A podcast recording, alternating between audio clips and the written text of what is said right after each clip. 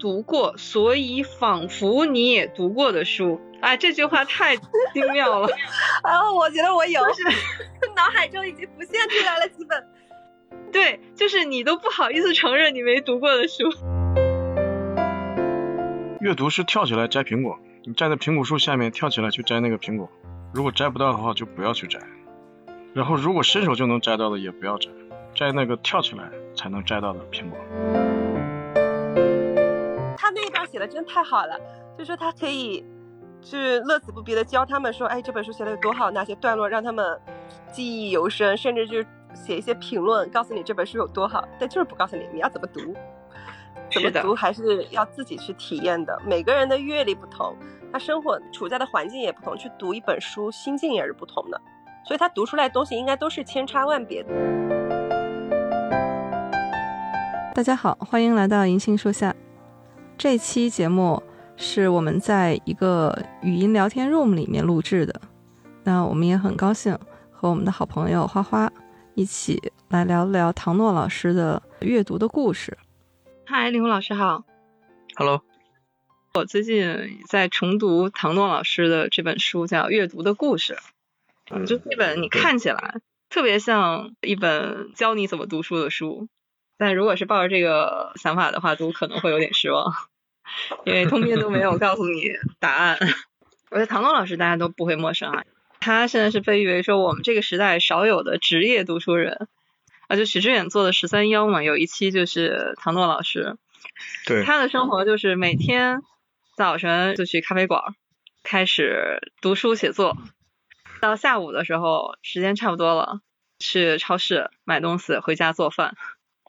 哎，是这么一个特别可爱的老师，而且他的书风格就是现在啊，他写的都是什么关于左传啊这些史书，然后这些思考。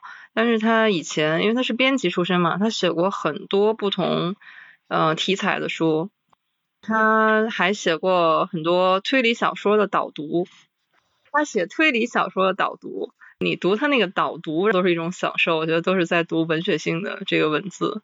比如说，他推荐一部 推荐一个英国的推理小说女作家，她其实在推理界的成就绝对是不输给阿加莎·克里斯蒂的，但是比较冷门，大家都不太知道。叫铁一，她一生就写了八本推理小说，然后唐诺为了推荐她，给每一本书都写了一篇导读，而且苦口婆心，就是他提炼了一个 slogan，我觉得也特别贴切，说你怎么读张爱玲，你就怎么读铁一，提炼的非常准确，大概是这么一位老师，所以他写的这本阅读的故事，我是之前就读过，最近也在重读。发现里面他提炼的很多问题，我先把这个问题读一下，你就发现是不是句句戳中读书人的心灵？你看他的问题，好书是不是越来越少了？书读不懂怎么办？太忙了没空读书怎么办？要不要背诵？怎么阅读？为什么也要读二流的书？等等，你看这些问题是不是也是我们经常阅读的时候的一些困惑。对啊，包括怎么选书、怎么买书，对吧？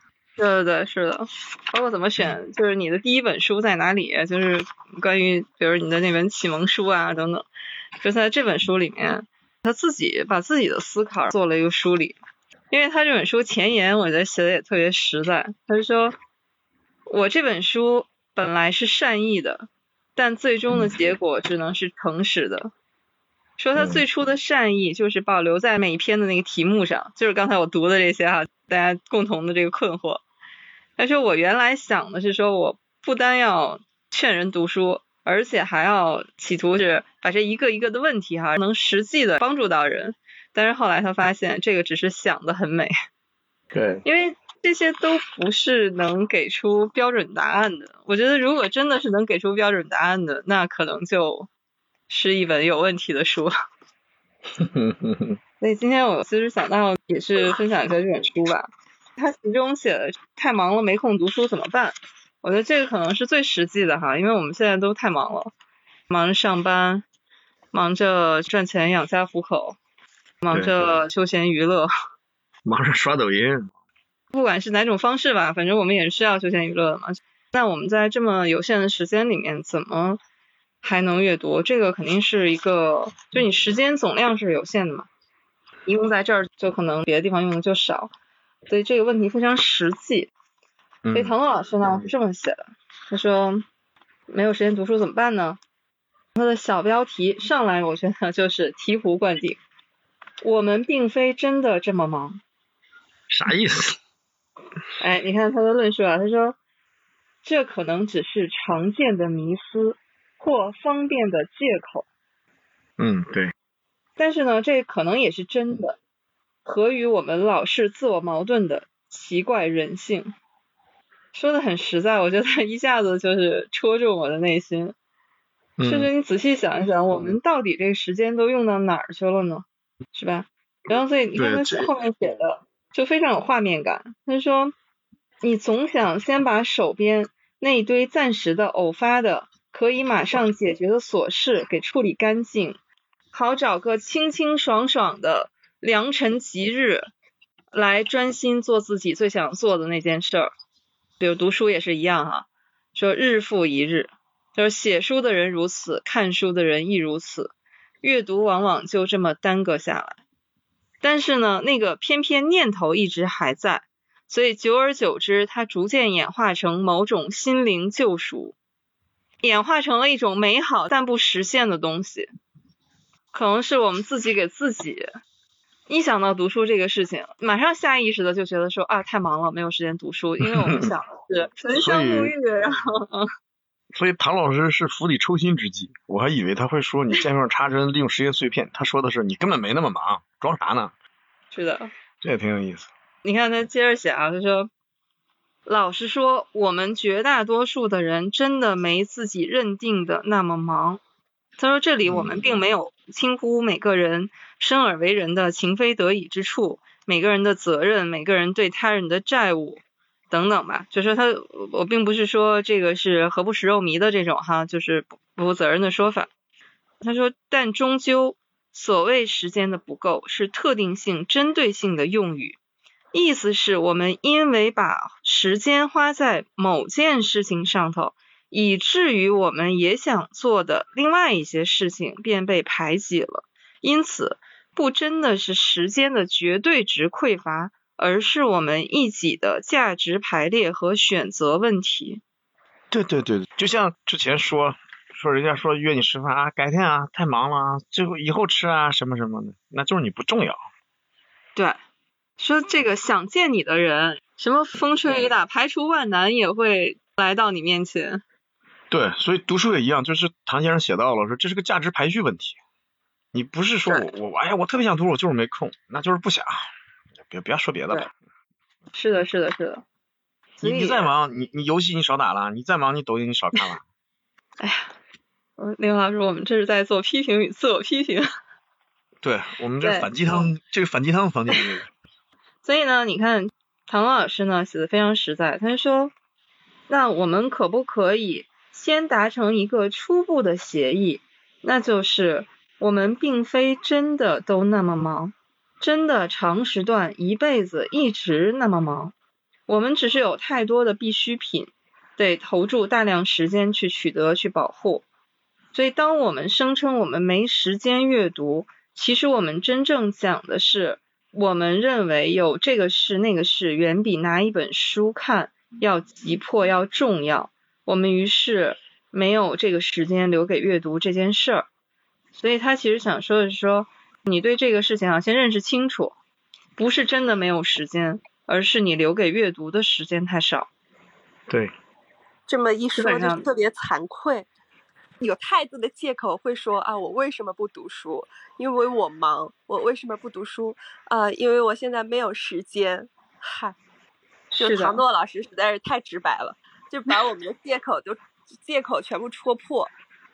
所以你一旦认识到这一点的话，你就发现啊，其实所谓我们之前说的那种什么教你什么如何利用什么碎片时间，这种做什么时间管理啊，其实你会发现最本质的是在你的生命当中优先级是怎么排的这件事情，就豁然开朗。其实读书的时间你可以拿别的时间去置换。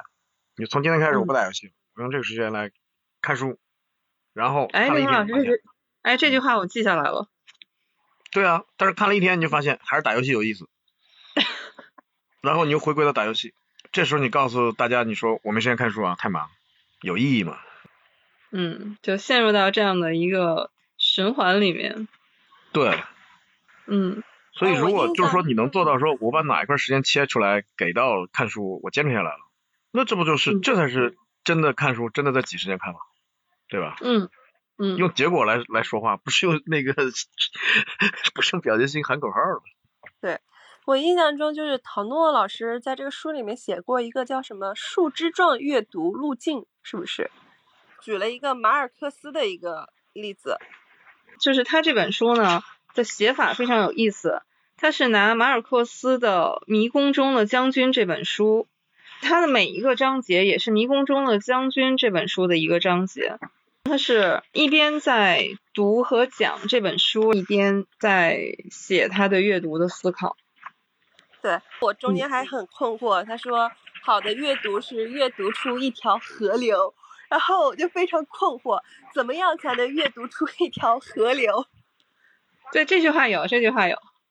但我当这本书还没有看啊，就我我我当时，因为我好像听过谁做过类似的节目吧，就是好像专门推过唐诺的这本书，我当时就被呃怎么阅读出文化有限河流啊，对对对，文化有限读过这本书，对对对，就被这个给吸引住了。是的，是的但我是。拖延症患者，一直都没有读。你想成河，你就得读郭敬明啊，悲伤逆流成河。哎呦，刘老师，你这个梗明在我啊，真是是作家，呃，对，哎，不过说到作家，唐老师还有一个读这本书对我印象很深的一个段落啊，他就是说读和写的不成比例时间。他说你拥有一本书很容易，也很便宜，更花不了你多少时间。你走进一家书店，掏个两三百块钱，它这是台币啊，其实对我们来说的话，可能是花个三四十块钱吧。然后在书的扉页上龙飞凤舞签上自己的大名，这本书就是你的了。但是呢，严格来说，这种拥有只是产权意义的拥有，不是阅读意义的拥有。所以博尔赫斯说，究竟书的本质是什么呢？书本是实体世界当中的一个实体，一直要等到正确的人来阅读书中的文字，或者说文字背后的诗意，才获得新生。而文字也在此刻获得了再生。他还引用了爱默生的一句话，他说：“图书馆是一座魔法洞窟，里面住满了死人。当你展开这些书页的时候，这些死人就能获得重生，能够再次得到生命。”所以他就说，你买一本书是举手之事，然后确认一本书买错，你不想读下去，也用不了一晚上时间。但是要完成阅读意义的拥有，你就得再多花几个晚上，也许一星期、半个月，快慢随人。呃，然而终归还是有限的。所以你看，唐老师说的也非常实际，买书是很容易、很方便，现在更方便哈，直接能送到家。第一件事情，可能你是要先确认这本书你有没有买错，值不值得读。但其实这件事情花不了太多时间，你前面可能翻个几页。翻个我觉得十几二十页应该差不多了，能判断出来这本书你想不想读，值不值得读。但是你要真正读这本书，还是需要点时间去体会、去分析、研究的吧。所以我是觉得现在有很多这种速读、量子阅读，这个就确实不是很确实挺好啊。量子量子阅读这个概念有点神奇。因为量子阅读就是拿着书翻，在三分钟之内翻完就全看完了，他是读了个封面吗？和目录？读了页码。我今天刚刚又 get 了一个新的理念，又学习了，呃，高倍速阅读法。啊，那个是呃专门用来讽刺的吧？你看唐老师这个写的也是非常实在，就是我觉得真正读书的人，确实你要让他说，特别是文学作品，怎么能快速的 读完，或者说还能从中提取营养，然后还能拆出一篇篇思维导图来，我觉得这个是可能不是这种真正意义上阅读干的事情吧。嗯对，嗯我印象中，当时听那期节目的时候，我印象中他有说到阅读者的书写。就一般来说，大家会把书写和读拆开来，但其实一本书它创作者创作的过程，他最终总会有那种读者的一个反馈的。那那个阅读的人，他的书写呢，其实有点类似于，就他把看的这个东西，看这本书的过程。和他把他那个徘徊在他意识底下的那些东西，再通过看这本书，然后通过梳理，把它如就像水落石出一般，就浮现到意识层上面来，把不知道的变成知道的，就是感觉像阅读的一个比较有意义、有记录的一个过程吧。我会觉得那一章我还蛮有印象的，就是之前我中文系有一门学科我学的很差，叫那个。呃，叫什么来着？完蛋了，叫文学理论，里面有一章叫接受美学，就专门讲到了读者和受众的这一块。就他在阅读的过程，他也是创作者创作的最后一个环节。就包括你们，就是现在在做播客嘛，大家都会说，我把播客提纲写好了，录出来了，剪辑好了，发布成功。他并没有完成这一期的创作，他真正的创作以后是正式发布以后。听友听了，然后他们在评论区评论，然后你跟他们互动的那个过程，可能才是一个真正的一个呃完结点，或者说他们根据这个这期节目重新创作出了新的一期节目，那那这一期才算真正的完成。我会觉得这一点还蛮妙的。嗯，是的，其实唐老师他也也有一句，他说阅读永远比写速度快。你这个时间的耗用是不成正比的，十年书写，三天阅读，差不多是这样。所以买书读书真的是，你要这么说的话，真的是一件很便宜很便宜的事情。你花在买书上的钱是非常有数的，但是你买到的是一位作者，可能是他毕生的心血，嗯，毕生所学，毕生研究。我觉得其实做一个读者真的是一个很。不说感恩吧，我觉得作为一个读者，真的是一个很幸运的事情。你真的投入的，不管是金钱还是时间，其实都是可以在很有限的投入里面，但是你就能获取这些前人，就这些写书的人他们的积累出来的这种智慧和结晶。我觉得我也特别认同刚才花花老师说的，就是作为一个读者，那你真正的阅读，然后有反馈，不管这个反馈你是写在评论区里面，然后发在网上，还是说你只是在心里面。和这位作者进行了一个交流，其实我觉得这个都是真正最有意义的事情。哎，我还很好奇，因为我们大家都会拿时间不够，或者是说，哦，我太忙了，我要有太多事情要做，作为一个没空读书的借口。那既然时间越少，那我们在挑书这个上面，陶诺老师有说嘛？就比如说什么书是好书，什么书是一流的书，什么书是二流的书，我们要不要去花时间去读二流的书？对，唐诺老师专门有一章来阐述为什么也要读二流的书。嗯，这个是我不同意的。我是觉得他的二流跟我们第可能是不是跟我们概念中的二流不太一样？第一，可能概念的不一样；第二呢，就是吸收的能力不一样。嗯，你知道吧？就比如说，你让让孔子去读三流的书，才能读出来很多大道理，对吧？我们可能读一流的书，还没读出大道理。你看，那读三流不毁了吗？对我们不是那个读书群里面就一直不读坏东西，对，过坏日子。成功学鸡汤不能算作业。这个我觉得我们可以到时候把这本书掏出来看看，到底那个陶诺老师对二流的书是怎么界定的？我觉得肯定会有一个概念上的一个区分。嗯，因为对我以我对陶诺老师的就是粗浅的认知，他是做编辑出身的嘛，然后他们一家又都是文曲星。他应该不会读那种，他的阅读品味肯定还是很不错的，所以我我会觉得他会花很多时间去读那些很烂很烂的那种什么书。为什么要读二流的书呢？你看他先上来先说，时间有限，我们只挑最好的书读不好吗？或者我们为什么要读二流的书呢？他这二流有一种有一类的二流是什么呢？说。这本书不是这名作家或者这一领域的代表作，或者是公认的失败之作。这个失败之作，他举了一个例子，比如说什么呢？托尔斯泰的《复活》，嗯，他其实是在和不是在托翁的《他的这个长篇小说体系里面，有学术界的有一种至少有一种观点吧，认为复活是托翁长篇小说里面的，呃，至少是不能和他那个什么《战争与和平》啊、《安娜·卡列尼娜》相比的。这本书相对来说是失败之作，但是你要是放在整个文学史上来看，他怎么也不是对，就是所以这个二流是刚才花花说是打引号的二流哈。你看他是 从一个作家的创作史去挑一本，对，嗯、这这个唐诺老师标题党了，这有点儿这个标题党，是唐诺嗯。老师标题党还是编辑标题党？他这里面写的是什么呢？就是说这种失败哈不胜枚举，几乎你在每一位曾经才气纵横，但是呢忽然像丧失了所有魔力的作家的最后一两本书都可以看到。所以这个是二流的，就是打引号的二流的其中一种哈。但是唐诺老师，哎呀，我觉得写的真是非常的动人。他说。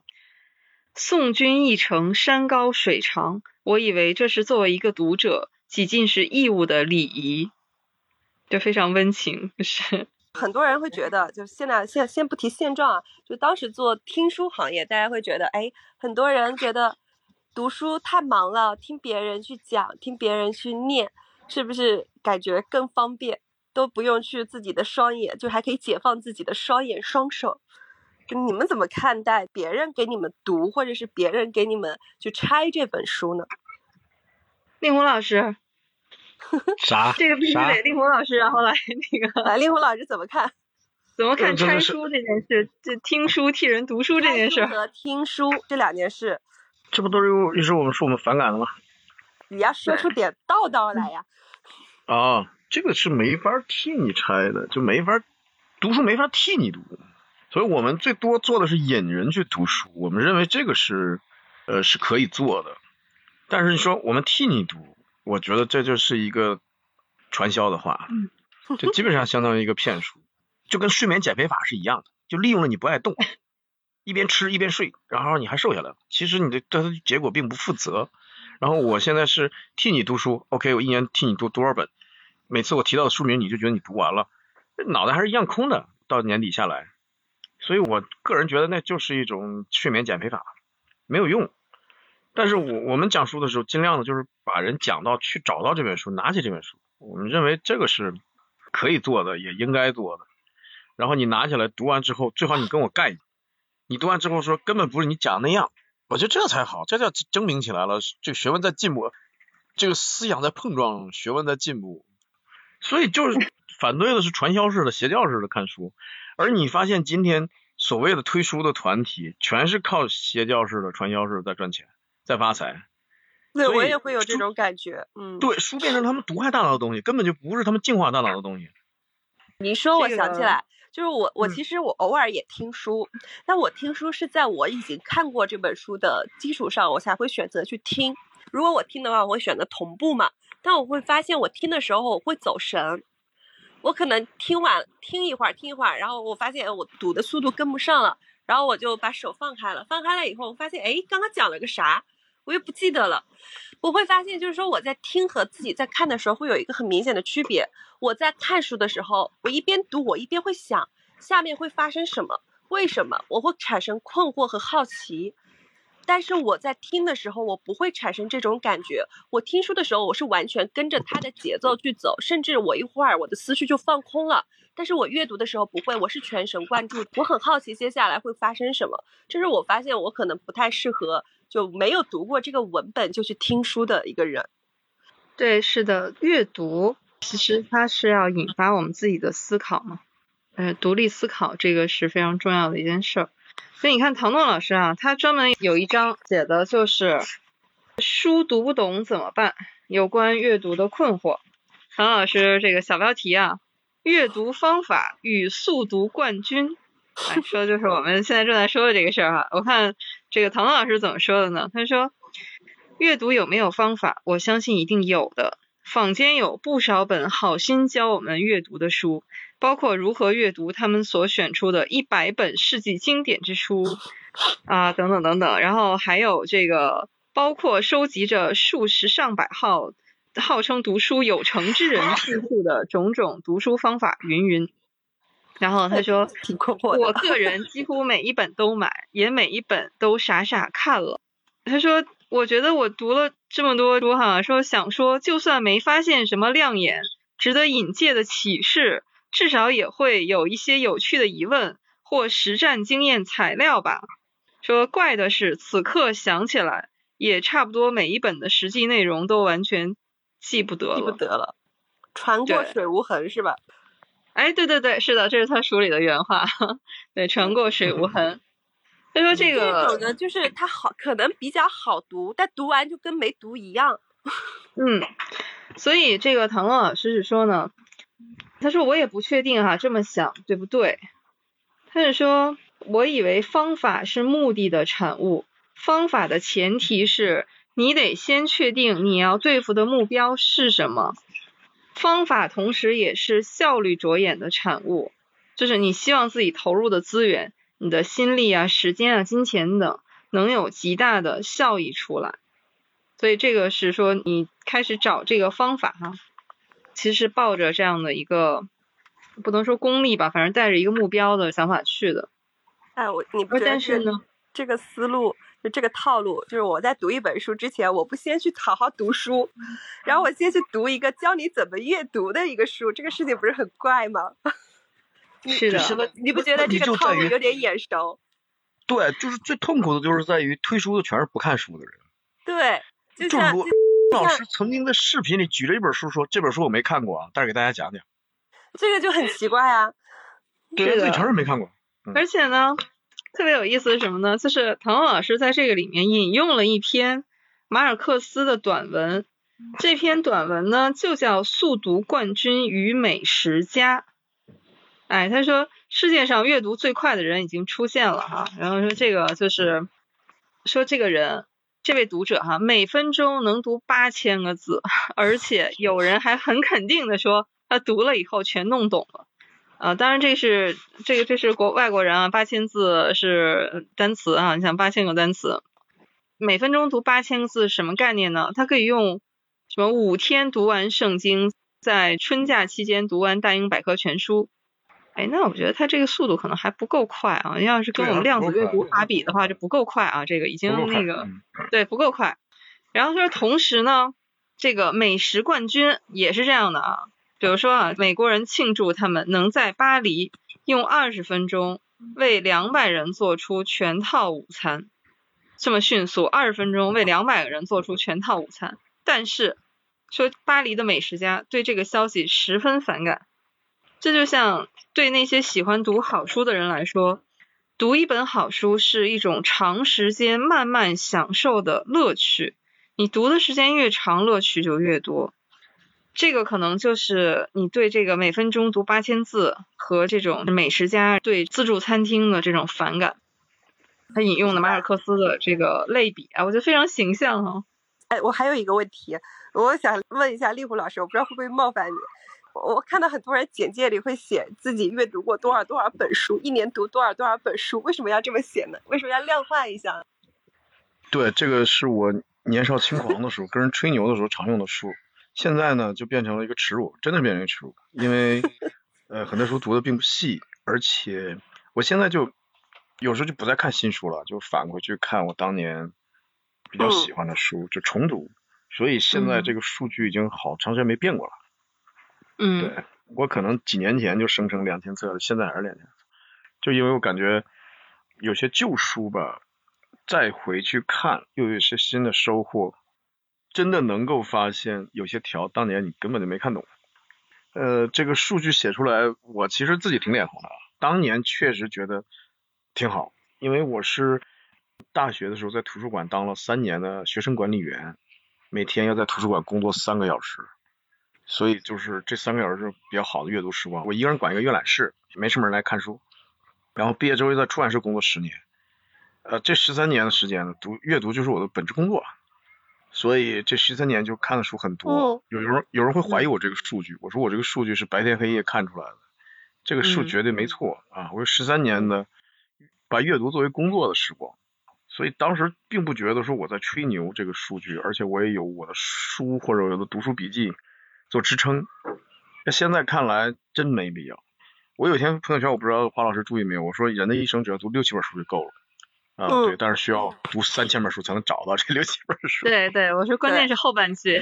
关键哎是后半句但是也可能有那种幸运儿，他就看了两百本书就找到他那六本书，也有可能。对，所以炫耀就跟那个嗯，炫耀读书数量实际上确实不是个好事。半部《论语》治天下，你看人不比你读两千册书牛吗？对吧？人家那个赵普就看了半本《论语》，宰相当的蛮好，所以就是没读透。其实所谓读书，它有一个有人说读万卷书，行万里路，阅人无数。嗯，对这可能才是你真正把这个书你要想综合起来读懂、对综合读通，对嗯对对，是的，就还是一个要生活的事情哈，就不是说闷在书斋里面死读书肯定是不行的。对，唐诺老师啊，他就一再说他写这本书最终结果只能是诚实的，他真的写的非常诚实。所以说，我个人不是反方法的人，我只是担心一种唯方法是从的迷思，这容易变成一种焦虑。就是你原本可以愉愉快快打开书直接来读的自由时光，却虚耗在阅读门外突然的徘徊寻求。这个很容易变成一种倨傲，把阅读窄化成某种投入产出的生产线作业。如此，阅读所能给我们最美丽的礼物，那个意义充满的海洋，那个无限可能性的微妙世界，就永远失落了。啊，这段话说的好好啊。啊，对，真的是 直击心灵。就是他担心的这个事情，其实其实已经不是担心了，现在就变成这样了。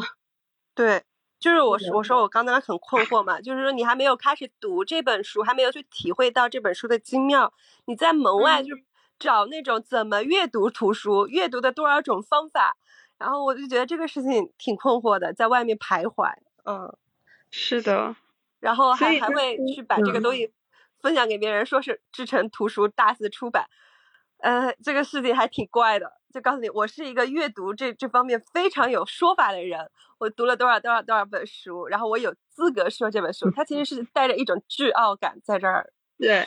然后呢，唐诺老师说，那他可能担心自己的这个认知是不是有局限，所以呢，说我决定转向那些人类历史上已成定论的第一流的阅读者书中去寻求。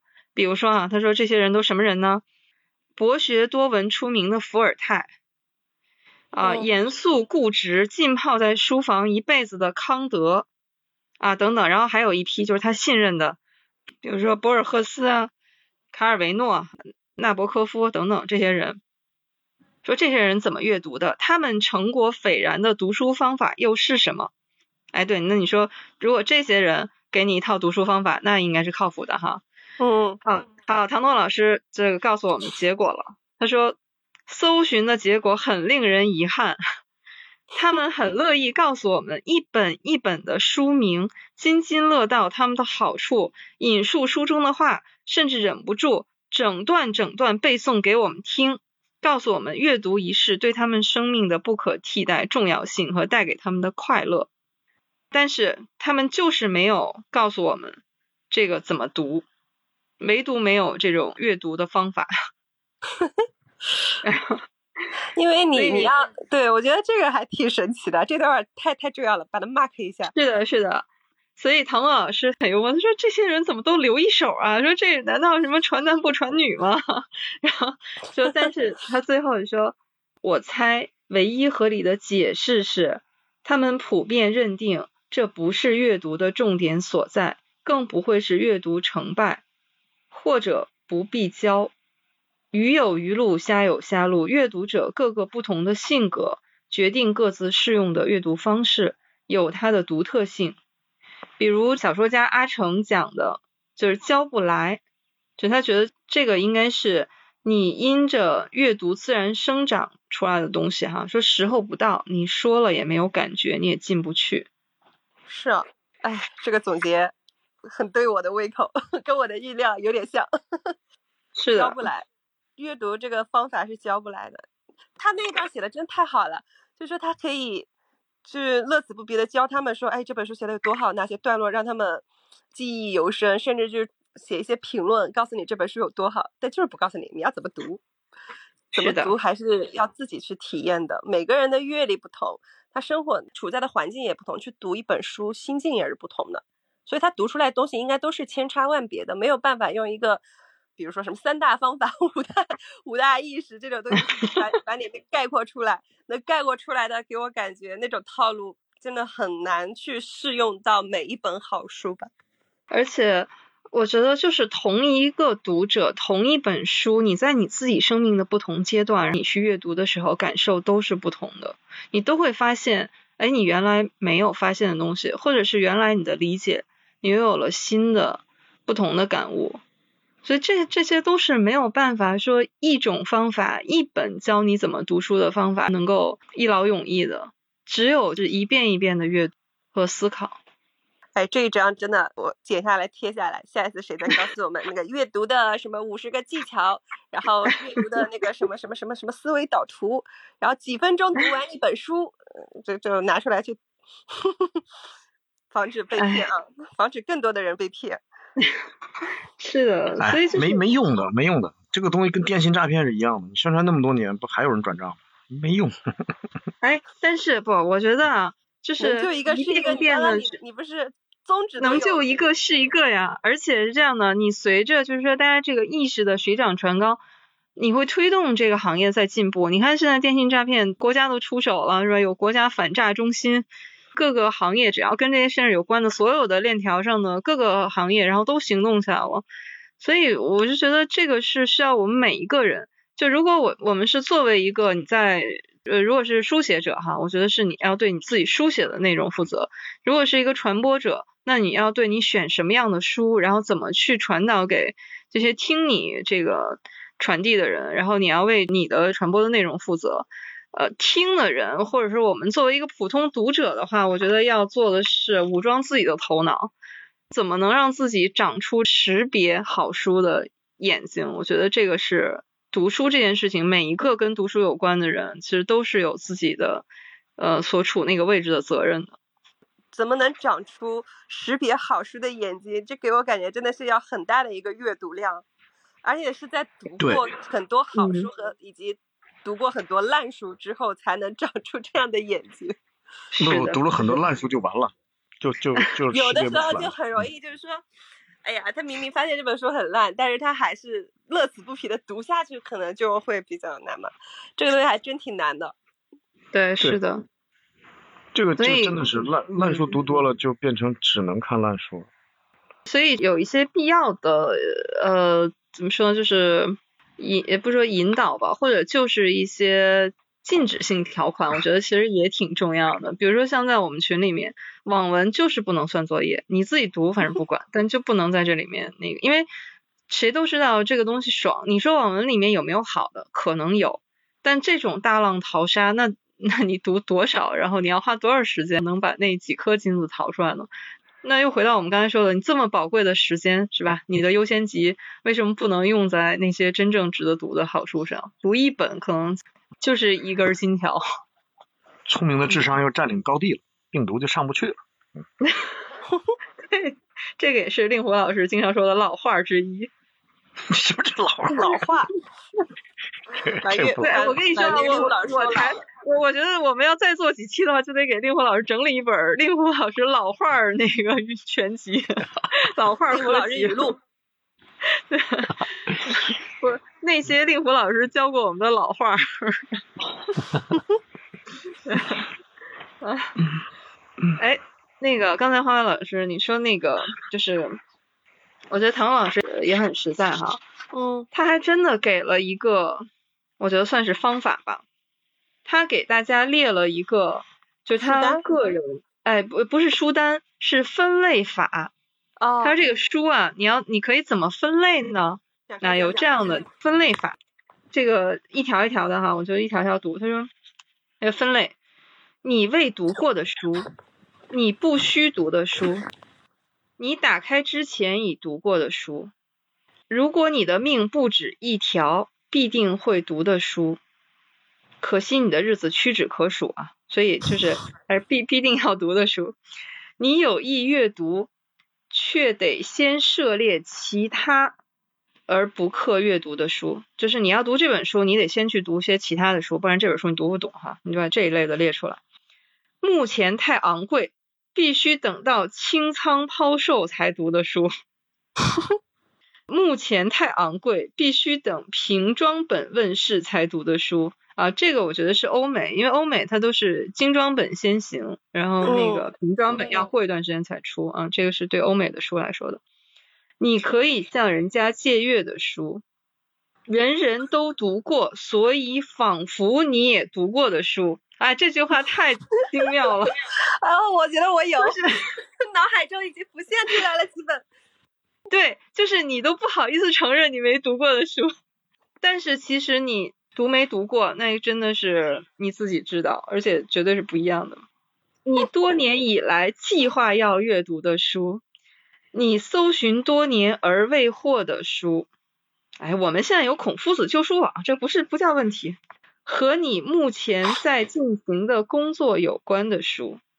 你想拥有以供需要时方便取用的书，哎，这个也太重要了。所以书为什么不能借？就是你有的时候你 随时要，对，随时要，哎，抓心挠肝，真是。你可以置之一旁，今夏或许会读一读的书。哎呦，我们今天夏天都过去了，哎，金秋，好，金秋，金秋，对。突然莫名其妙引起你好奇，原因无从轻易解释的书。哎，那些不期而遇的书哈，嗯，这个很有意思。好久以前读过，现在该重读的书。哎，这个，嗯，然后，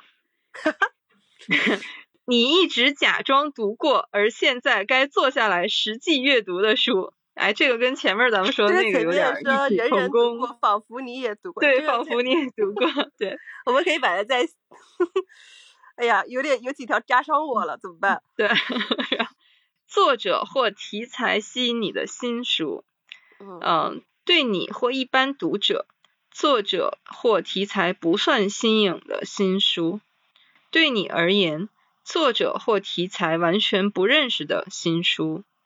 所以呢，我是觉得，如果我们按照这个分类，就每一个类别把自己想到的说明能填个几本，我觉得那这个书单可能对我们每个。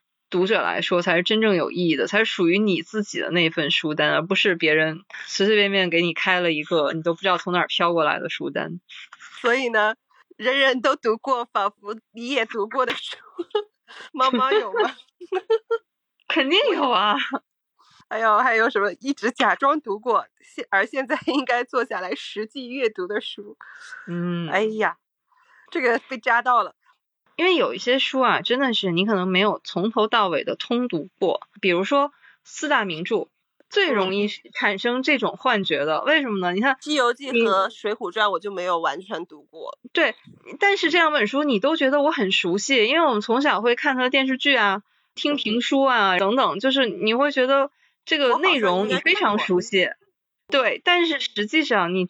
真正就是你读这本书，发现跟你看过的什么电视剧、听过的评书，那真不是一回事儿。就是为什么我特别有感慨啊？因为令狐老师开了一个读西游的一个活动，在国麦那个二零四是线下的活动啊，是面对面的。我觉得《西游记》我这么熟悉的内容，从小就就读看过那么多，然后我还需要再听一遍吗？第我第一讲啊，真的是为了捧令狐老师的场，我说我去听一听吧，然后发现。天呐，《西游记》我读过吗？我真的读过吗？这个为什么这些字我好像都读读过？为什么令狐老师讲出来的，然后都是我以前从来没有关注过的？就是这种感觉。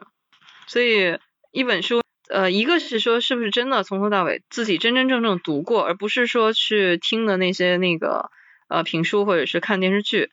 另外就是你即便读过。它里面的表达的内容哈，或者说里面隐含的知识，你是不是真的 get 到了？这个说到这个《西游记》啊，昨天有一个讲完之后的互动环节，有一个女孩问了一个问题，说：“老师，你说须菩提是佛教人物，为什么他在电视剧里穿道袍？”非常好的一个问题，这就是为什么我们看了电视剧之后，因为电视剧通过编剧、通过导演他的意向，把这个书给固化了。然后就会影响到我们的观感。比如说孙悟空一定是帅气的，比如说须菩提是穿道袍就是道家人物等等，其实都是对书的都歪解了。就是为什么一千个人有一千个哈姆雷特，一千个人也可以有一千个孙悟空，对吧？但是你拍出来就就只有一个孙悟空，所以越是名著越不能相信电视剧和电影，呃，还是要去回归到原著，从原著里能获取的比从电视剧、从影视剧里获得的更多。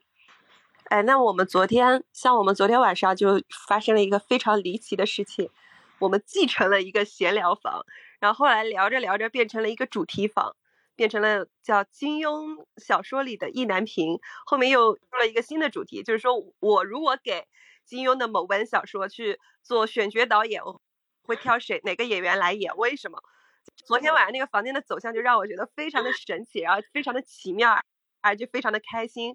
我现在就是准备要去，我们要准备去挑那个金庸小说再去读了，就是因为昨天那个闲聊开始的。那我们这个场景归类于刚刚那个唐诺老师分类里面的，应该算哪种呢？就把那个归类为我们要读的书目里面是分到哪种？那是不是可以是好久以前读过，现在该重读的书呀？应该可以算，但有的书可能我没有读过，但是我可能看过一部分，应该算这种。哎，这种还挺奇妙的。如果真的是，比如有人啊，假设啊是没有看过那个金庸先生说，然后昨天听我们聊的这么热热闹闹的，突然莫名引起你好奇，原因无从轻易解释的书，我是在想到昨天我们在聊那个金庸小说意难平的时候，突然发现那些都是在你脑子里面，就是随时就会蹦出来的，包括那个，因为我手里面没有拿着书哈，然后我也没有去搜，包括里面就当时意难平的那些段落。突然发现，我真的几乎是可以原文背诵，体会到了，镌刻在脑子中。就昨天晚上我们聊到意难平，我讲了一个场景，就是不是主角，是一灯大师和刘贵妃。嗯，就有一天晚上，他去刘贵妃的院子里去看她，忽然听到一个孩童的啼哭声。嗯，然后猫姐就几乎把那段完全复述下来了，就知道段黄叶是当时是多么的心伤和绝望。哎，对，就是，所所以那个。就是因为我们经常说嘛，这书我读了就忘了，是吧？然后那读了有什么用？但是其实真的你会发现没有忘，忘不了，只是说平时我们不会特地去回忆它。但是你发现当此情此景，那些触动你的那些，它就好像已经是长在你身体里的一种记忆，在那个时候它就会自己出现。这大概就是真正阅读过才会有这种体验，挺美好的。是的，这个绝对是你如果只是看过金庸的，就是影视剧哈，那那那是不可能有这种体验的，对。文字的力量还是不太一样啊。所以唐诺老师这本书呢，我是觉得虽然他给出来的都不是具体的答案，但是我觉得你读一遍，对于阅读的很多困惑，我觉得真的是可以得到一种就释放吧。他很有启发性，我会觉得，嗯，你看他讲否定的东西，他不直接否定，他会用他的一个方法去娓娓道来，然后告诉你，诶，在这个方面很有经验的这些人，这些人的书就是很有阅读品味的人，然后也读了很多本书的人，他们没有教会我，他们在讲读书这件事情的时候，没有去讲什么几大定律、几大方法。他们是怎么怎么讲的？唯确方法论，我就觉得，哎，这种说法好妙呀！他不上来先否定你，啊，对他这种不直接说服的方式还挺妙的。他直接是给你启发，为什么他们这些人都不不用方法论去教你呢？啊，我觉得挺好的。是的，而且还有就是刚才我们说记忆嘛，读书是不是读完了就忘了？这段就是唐老师写的也很妙，他是说你往往要烦恼的。不再是如何牢记不遗忘，而是如何不让某一份记忆、一张脸、一个形象、一段旋律、一节文字、一次爱情等等挥之不去的一直缠绕你。尤其你需要放下它，好好睡一觉的时候，唯有通过如此的记忆过程，那东西才完完全全变成你的，甚至它不再只是记忆了，而是你生命的一部分，身体的一部分。仿佛已从抽象的信息转换成实体的筋骨肌理。比如说昨天我们说完意难平，就很多当时觉得很很扎心，然后很很让你难触动的那些场景，你发现你忘不了。我昨天晚上就睡得很晚，就发现那些东西还是萦绕在你的心里面。所以阅读好书就是它会带着你去让你全身心的沉浸和投入的这样的一个东西，你不用担心它会忘，反而是当某天然后你触景生情的时候，你可能要想的是，哎呀，我怎么能把这段先过去？这个是我们读唐诺老师的这本阅读的故事，非常喜欢这本书。这本书是一九年的还是二零二零年出的一个书？我印象中它好像卖的时候是两本一起卖的。这本书是再版了，上就是之前那个版本是二零一零年第一版，但是就去年吧，应该是理想国，理想国对再版了。最早这本是世纪文景出的，这本书也是感谢理想国再版太好了，因为这本书之前世纪文景的这个版本在旧书网上也是很贵，因为绝版了是吗？对，也是绝版了嘛，然后就就很贵，因为中间你想都差不多隔了十年再版嘛，你看，因为过于昂贵，然后等待它再版的书。哎，对，哎，这个真的是可以 归类，有一些，对，有真真是一个归类。之前看过一个帖子。就是一位老师大声疾呼说：“以下这些书强烈呼吁再版。”因为当一个绝版书它成了绝版书以后，它的那个溢价真的是非常非常高。我印象中，我在好多年前看过一本绘本，那个绘本叫《好好照顾我的花》，当时好像那本书是零二年还是零几年的，反正那书就绝版了。我就天天等着它再版，每天去那个孔夫子旧书网看。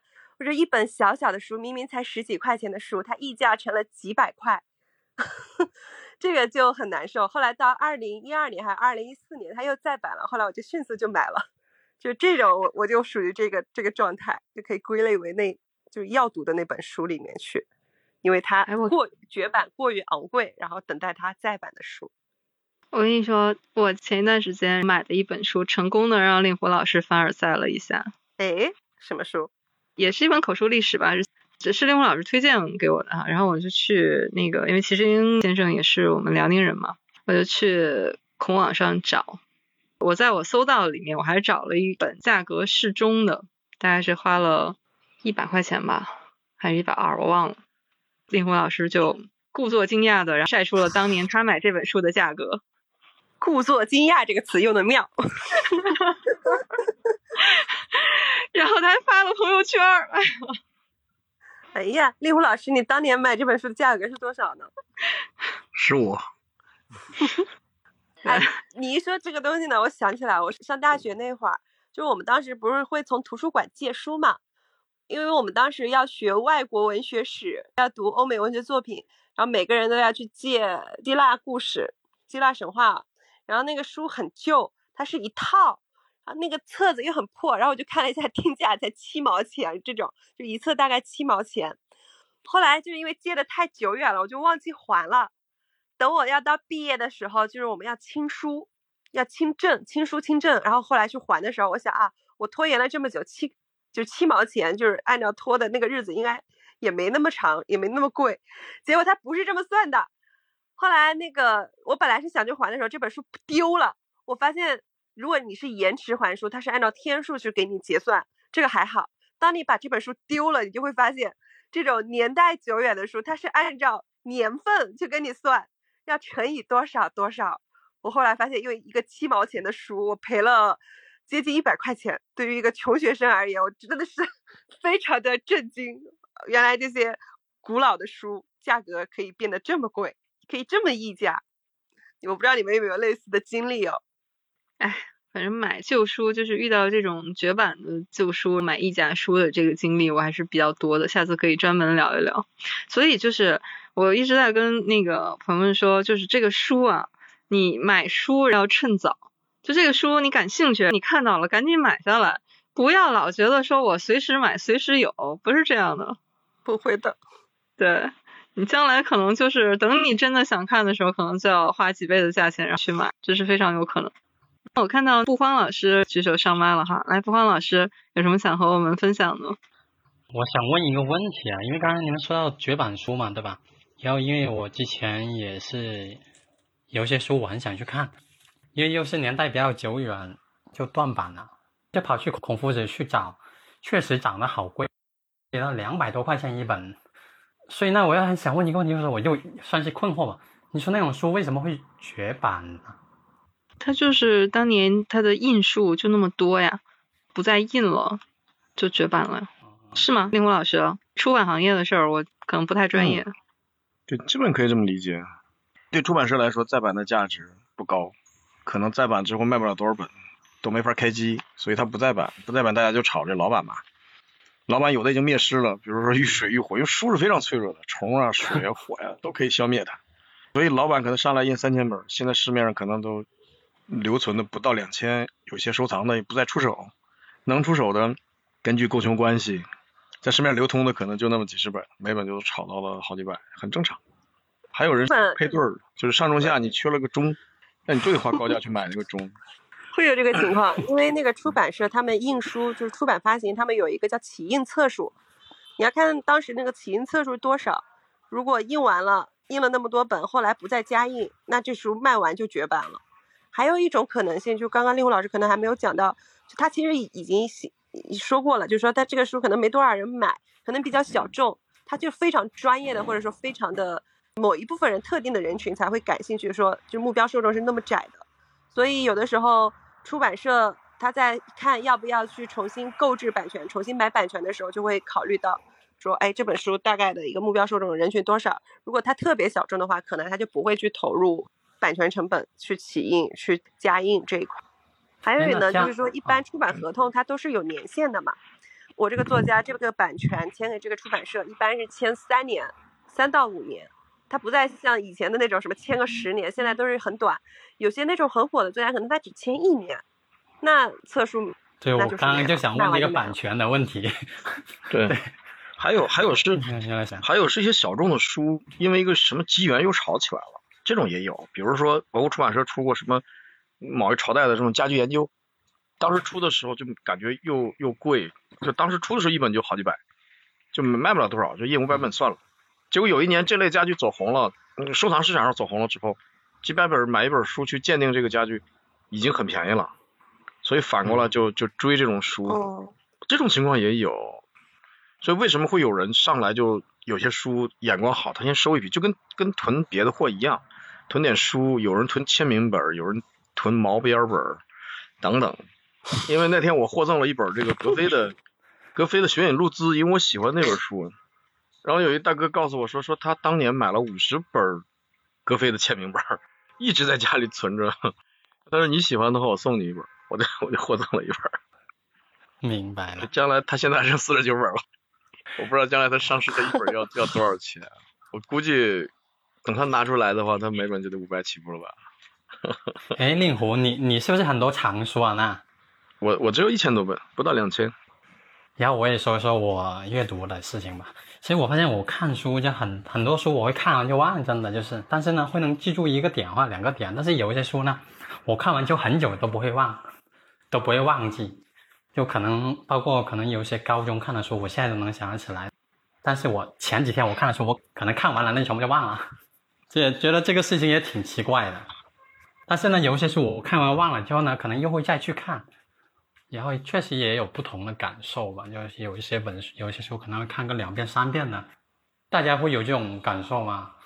因为我可能看的书，我基本上我很多书我就翻呗，不管它怎么样，可能就先迅速的去过一遍，过完之后就扔掉，再继续去翻嘛，然后可能会把一些书能够耐看的，可能就再追在一块，然后再去找来看。我之前读过很多很烂的书，呃，不是不一定是它烂啊，就是因为它比较模式化，就比较模式化的书的时候，你去读，读完以后你就会发现，哦，它好像跟我之前看的也没什么太大区别，以至于我后来再去去总结这些书的套路的时候，我会发现好像都不需要我单独的去翻，因为他们套路都很一致。因为有段时间我为了要写论文，写那个网络小说的论文，所以读了很多差不多类型的书。这些差不多类型的书进展也差不多，人物的设定也差不多，中间遇到的一些情节套路也差不多，就会发现真的后来就是读完就忘，连角色都不一定名字都不一定记得得，但是那个套路你是印象深刻的，因为它不断不断的重复嘛。书看完就忘，这个也正常，嗯，非常正常，因为看过的书多，自然会忘。但是您也有记住的，这不就奇怪了吗？这不是您的记忆力问题，而是用情多少的问题嘛？就是小七他说到一个，他那个嗯书、他会记住其中的一点或两点，我觉得这个就是说那本书让你印象深刻的地方啥，甚至会让你有动力或者有冲劲儿去重读的地方，那说明这本书还是应该可以让你反复去阅读的，值得你去读的。因为看完就忘，真的是太正常了。有些细节真的看了就不记得了，就过去了，或者是你当你以为你当时忘记了，会有这种感觉的。嗯，博尔赫斯哈、有一句话也收在长东老师这个阅读的故事这里面，他是说：“我总是重读多于泛读，我以为重新阅读一本书比泛读很多书更为重要。当然，为了重读，先必须阅读。”我觉得这个跟令狐老师说的那个人其实读六七本书够了，但是要从三千多本书里面挑出你的这六七本书，我觉得这是异曲同工的。哎，我不知道唐东老师有没有在这本书里写阅读的场景或阅读的姿势，这什么样子？读书真的一定要正襟危坐，靠在书案上面去读，还是说我可以躺在床上随便读？要那么严苛吗？随意哎，我觉得。读书人 他可能会计较这种阅读的状态和姿势的。唐老师的小标题啊就已经回答了，怎么舒服怎么来。好的，那我就不说什么了，因为我经常是躺着看书，侧着看书。他说，与其找寻空泛无太大意义的阅读方法，还不如具体的来想阅读的姿势，这才是你真正打开一本书时马上会碰到的。他这里面呢是举了一本书，就是曼谷埃尔的阅读史。他说这个全书呢是开始于他收集来的一堆历史绘图和照片，就是这些人就历史上，然后这些人或者画里的这些人是怎么读书的呢？你看，他就各种姿势都有啊。你看，有这个正襟危坐的，或者是说有坐着的。亚里士多德交叉双腿坐在一张垫椅上，书摊在膝盖上，常见阅读姿势哈。还有保罗和法兰西斯相拥于树下，有美丽的米兰贵妇斜倚着，有只小哈巴狗陪伴她。哎，花花，你可以来这个普鲁斯特陪伴你。普鲁斯特他一般不会陪伴我读书，他会就是各种搞一些小动作吸引我的注意力，让我不要读书，然后他一个屁股就坐在了书页上。你想去抽书，他不肯，他咬你，就是他不肯你读，还也不肯你去那个去做其他事情，就要看着他抢占这本书。嗯，然后然后这个还有虔诚的哈，一名十七世纪印度诗人跪在夹竹桃花丛间，捻着胡子朗读诗句。还有一名小男生躲进森林中，坐在仓促的树干上，静静念他的书。哎，画面感好强啊！怎么舒服怎么来吧怎。么舒服怎么来吧。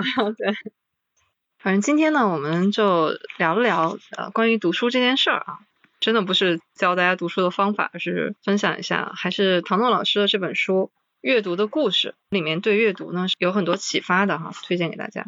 很触动我的是他在封底有这么几句话，他就说可能性而不是答案，我个人坚信。这才是阅读所能带给我们真正的最美好的礼物，所以我觉得就是我们读就好了。我再问一个问题，就是大家有那种，我之前看过一本书，我看完之后那本书确实是一本经典的，又很好说的，那个书名叫《与社会学同游》嘛，然后我就去看了，看完之后哇，我发现我就对阅读产生了一种恐惧。阅读是跳起来摘苹果，你站在苹果树下面跳起来去摘那个苹果。如果摘不到的话，就不要去摘。然后，如果伸手就能摘到的，也不要摘，摘那个跳起来才能摘到的苹果。哎，毛毛，你你要不啊预告一下，就是接下来银杏读书做些什么选题？我们是开了一个系列叫“读遍中国”，那我们是从每个地区选取一位最有代表性的作家和他的代表作，以及它为什么代表这个地区，它和这个地区的一些联系。那我们现在呢，已经放出来的是三期，北京的老舍先生，路遥和陕西就是他的《平凡的世界》。第三期呢是汪曾祺先生，但我们这期聊的是汪曾祺先生和江苏。其实汪曾祺先生还有云南和北京哈，那个我们呃之后还会再另做节目。接下来的话，我们会有天津的冯骥才先生，大冯老师的《俗世奇人》，主要是《俗世奇人》哈，还有他其他的作品。然后等到我们节目放出来的时候呢，也非常欢迎大家哈，在评论区和我们交流。我们还是希望能够得到大家的真实的反馈哈，我们能够一起读，来一起把读书这个事情呢，就是每个人的这个思想真正能碰撞和交流起来。然后令狐老师来给我们补充两句吧，领导都最后这个补充两句的。呀，这个啊，我就简单说两句啊，这个在周末的时间啊，各位能够在百忙之中啊，抽出时间参加本次大会。说明了各位的诚意啊，对这个会议的重视。本次会议是一个团结的会议，一个胜利的会议啊！接不下去了，赶紧解散。好的，好的，我们这个节目叫《银杏树下》，在喜马拉雅或者全平台上都有分发，所以也欢迎大家然后来收听哈。多多在评论区中留言，嗯，让更多的人听到这样好的节目。感谢花花老师的鼓励。周末的时候打开这个 app 的时候，忽然发现大家在聊读书这个事情，就还是很幸福的。通过这个节目，我们也发现了很多喜欢读书的朋友。以后我们在节目里面也会邀请好朋友们过来一起聊天，一起交流。好的，好，那就祝大家周末愉快，好，阅读愉快，好，拜拜，拜拜，嗯，拜拜。